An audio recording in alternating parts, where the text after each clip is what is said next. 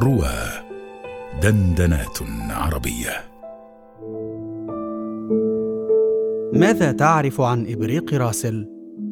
مقال لعلي رضا.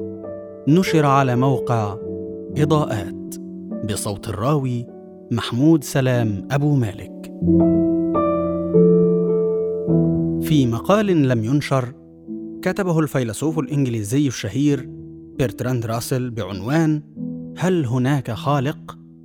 عام 1952 صاغ فيه حجته المشهورة ضد فكرة الإله قائلة: إذا أمكنني أن أشير أنه يوجد بين الأرض والمريخ إبريق مصنوع من الخزف الصيني يدور حول الشمس في مدار بيضاوي، لا يمكن لأحد أن يدحض افتراضي إذا كنت حريصا على ذكر أن الإبريق أصغر من أن تراه أقوى التلسكوبات الموجودة عندنا. ولكني إذا انتقلت إلى الادعاء بأن ما دام افتراضي لا يمكن إثبات عدم صحته فإنه من غير المقبول لأي عقل بشري متزن أن يشكك في صحته. فبالتأكيد يجب أن يعتبرني الناس أتحدث بجنون خالص. ورغم ذلك فإنه إذا وجد في نصوص قديمة ما يؤكد وجود مثل ذلك الإبريق واعتبر كشيء مقدس كل يوم أحد وزرع في عقول الأولاد الصغار في المدرسة فإن شككت في وجودها فسيكون ذلك علامة على عدم الاتزان ويجذب ذلك المشكك انتباه طبيب نفساني في عصر مستنير كعصرنا أو أي محقق في العصور السحيقة.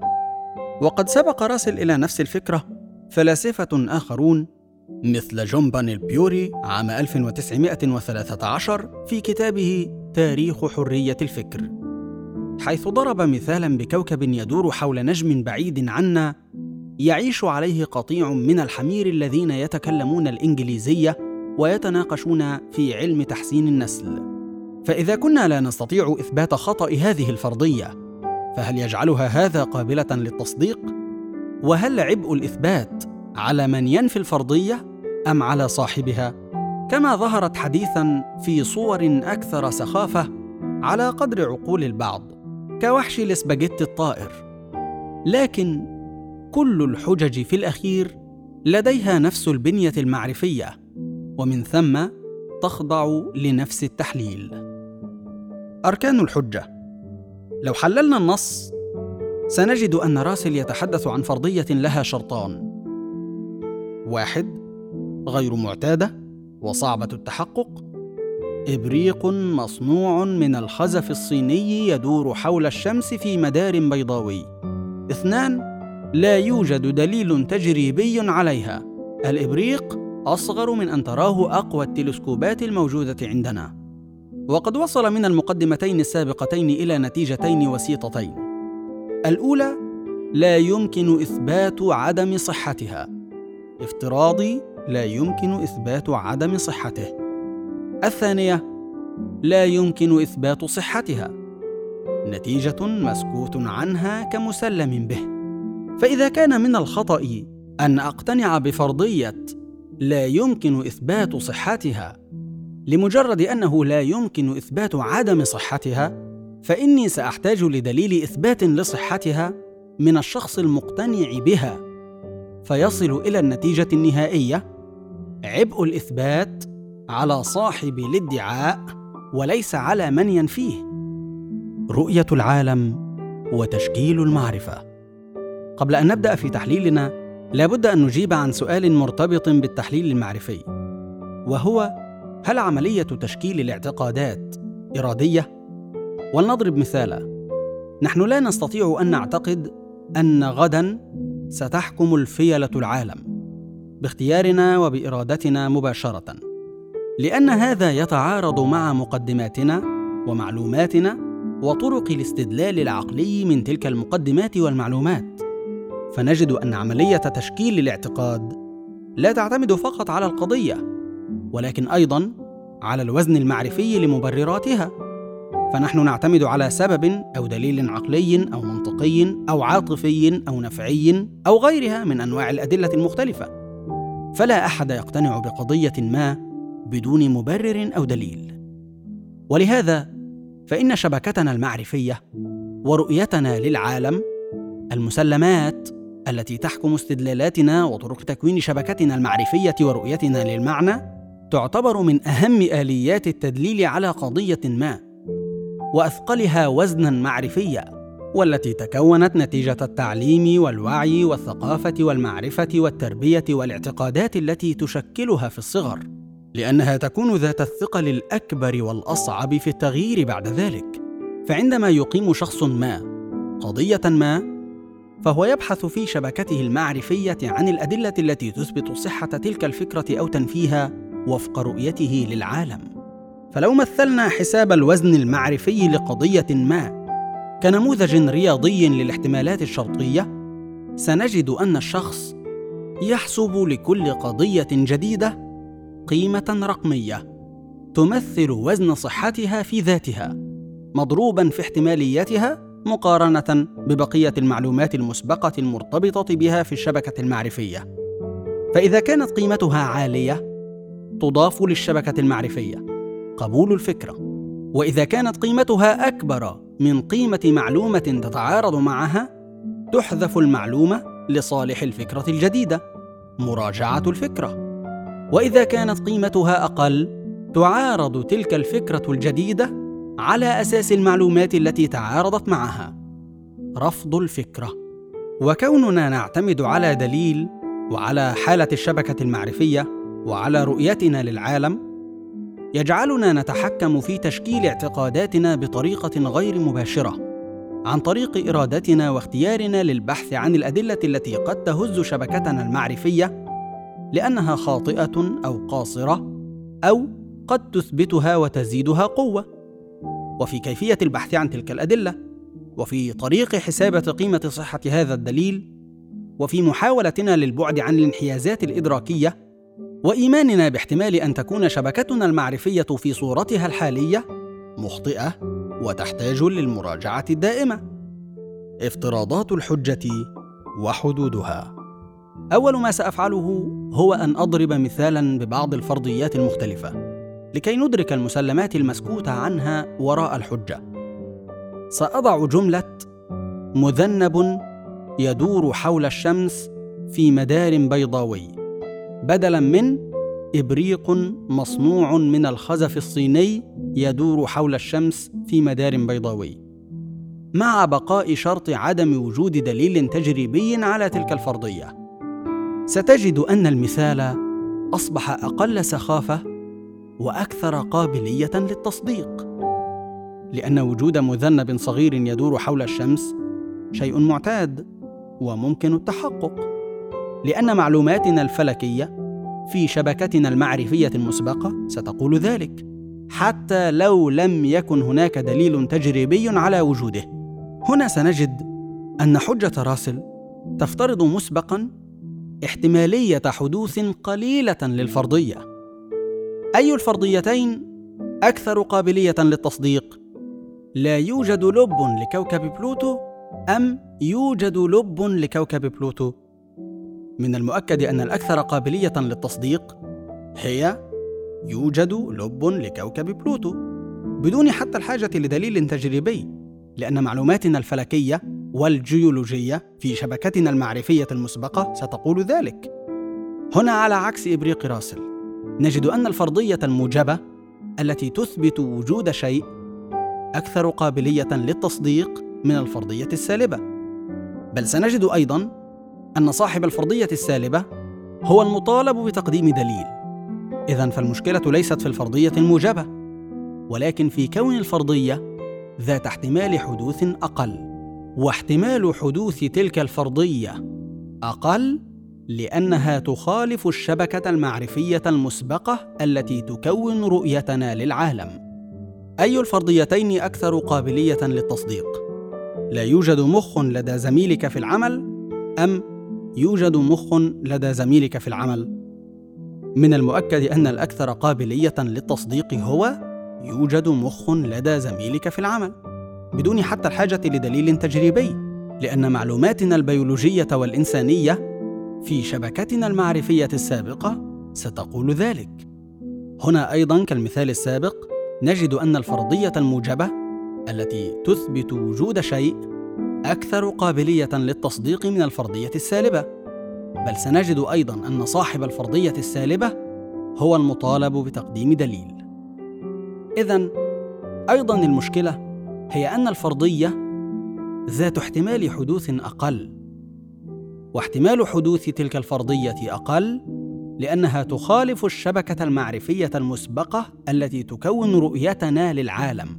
النقطة الإضافية هنا أن الدليل لا يكون تجريبيا دائما لأن الفرضية السالبة هنا تخالف أيضا التأثيرات الواضحة للمخ التي تظهر لنا من سلوك الشخص وردود أفعاله. مشاكل وراء مسلمات الحجة. تظهر لنا المشكلتان الأساسيتان في مسلمات راسل التي تقيد الأشياء التي يمكن أن تنطبق عليها حجته. المشكلة الأولى أن اختياره لمثال سخيف إبريق مصنوع من الخزف الصيني يعكس افتراضه المسبق في الحجة بأن الفرضية لابد أن تكون ذات احتمالية حدوث قليلة واحتمالية الحدوث القليلة تعمل هنا كدليل نفي. راسل قصد أن يختار مثالا سخيفا لدرجة أن معظم الناس تستهجنه إن لم يكن كلهم سواء مؤمنون أو ملحدون أو لا أدريون. ولكن ليست كل فرضية على مثل هذا الوزن المعرفي لكل شخص. فنجد أن حساب احتمالية الحدوث يكون نتيجة للشبكة المعرفية المسبقة التي تكون رؤيتنا للعالم والتي تختلف باختلاف كل شخص. فما يكون ذا نسبة حدوث قليلة لشخص ما قد يكون ذا نسبة حدوث عالية لشخص آخر.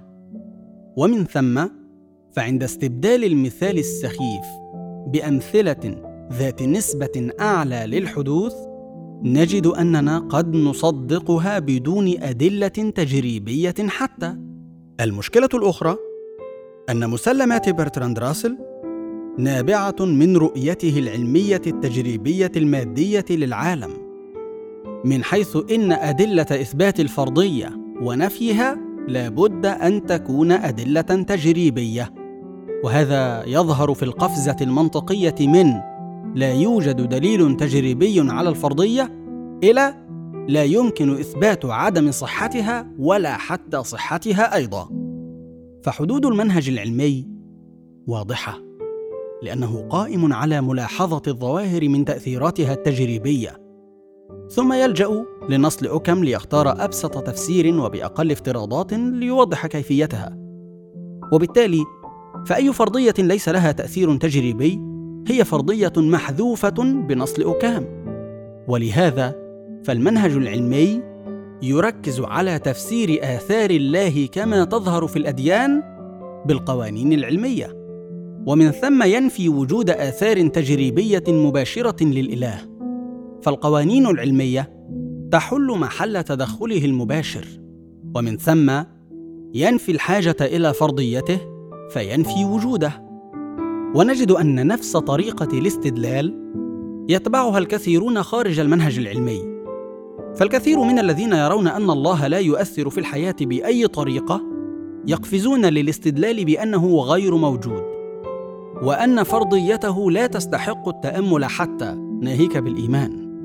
لكن في الحقيقة سنجد أنه ليست كل الأدلة تجريبية فبعضها منطقي. أو نفسي أو عقلي فسنجد أن المنهج العلمي كالشبكة ذات الفتحات الواسعة. مهما حاولت اصطياد الأسماك ستفشل دائما لأنها لا تخرج إلا بالماء. فهو مقيد بالإجابة على كيف ولا يصل للإجابة على لماذا. والله معرفيا هو إجابة السؤال الميتافيزيقي الأساسي كما صاغه ليبنتز لماذا يوجد شيء بدلا من لا شيء؟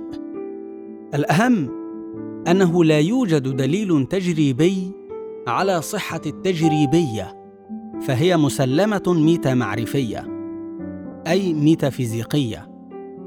فسنجد في الأخير أن مسلمات راسل تنفي نفسها بنفسها. فلو اعتمد شخص ما فقط على إيمانه بالتجريبية ليبرر عدم إيمانه بوجود إله فهناك مشكلة منهجية كبيرة في هذا الاستدلال. في الأخير نجد أن راسل يقول إنه من الخطأ أن أقتنع بفرضية ذات احتمال حدوث قليل وفق شبكتي المعرفية المسبقة ولا يمكن إثباتها أو نفيها تجريبيا لمجرد أنه لا يمكن إثبات عدم صحتها. ومن خلال رؤيته العلمية التجريبية المادية للعالم فراسل يرى أن هذا سينطبق على الله بمعنى أنه يرى أن فرضية الله تساوي معرفيا فرضية إبريق مصنوع من الخزف الصيني من حيث إنها فرضيات تجريبية في ذاتها فقط وليس لها أي آثار معرفية ناتجة عنها. حجة راسل في ميزان المؤمن معرفيه لكن من الناحية الأخرى سنجد أنه وفق رؤية المؤمن للعالم فليست كل الأدلة تجريبية. وبالتالي يكفيه دليل منطقي أو نفسي أو عقلي لكي يصبح احتمال حدوث فرضية ما عاليا لدرجة الاقتناع به وفق شبكته المعرفية ورؤيته للعالم. بل إن البعض يعتبر الإله مسلمة يقينية. ولهذا فالشروط التي يضعها راسل للفرضية والتي يراها تنطبق على الإله برؤيته له وللعالم وفق شبكته المعرفية من حيث إنها فرضية ذات احتمال حدوث قليل ممكنة التحقيق وليس لها أي أدلة إثبات أو نفي تجريبية لا تنطبق على فكرة الإله بالنسبة للمؤمن. ففكرة الإله بالنسبة للمؤمن هي فكرة معتادة وواجبة التحقق بسبب آثارها الناتجة عنها. مثل آثارها المنطقية كوجود الكون مثلا أو آثارها النفسية أو آثارها العقلية. فهي ذات احتمالية عالية جدا بالنسبة إليه. كما أن المنهج التجريبي لا ينطبق عليها بتاتا. ولهذا فالمؤمن يرى أن فرضية الله لا تساوي معرفيا بأي حال من الأحوال فرضية إبريق مصنوع من الخزف الصيني. ولهذا فحجة راسل ليس لها أي وزن معرفي عند تطبيقها على الإله في رؤية المؤمن للعالم على عكس أصحاب الرؤية العلمية التجريبية المادية للعالم.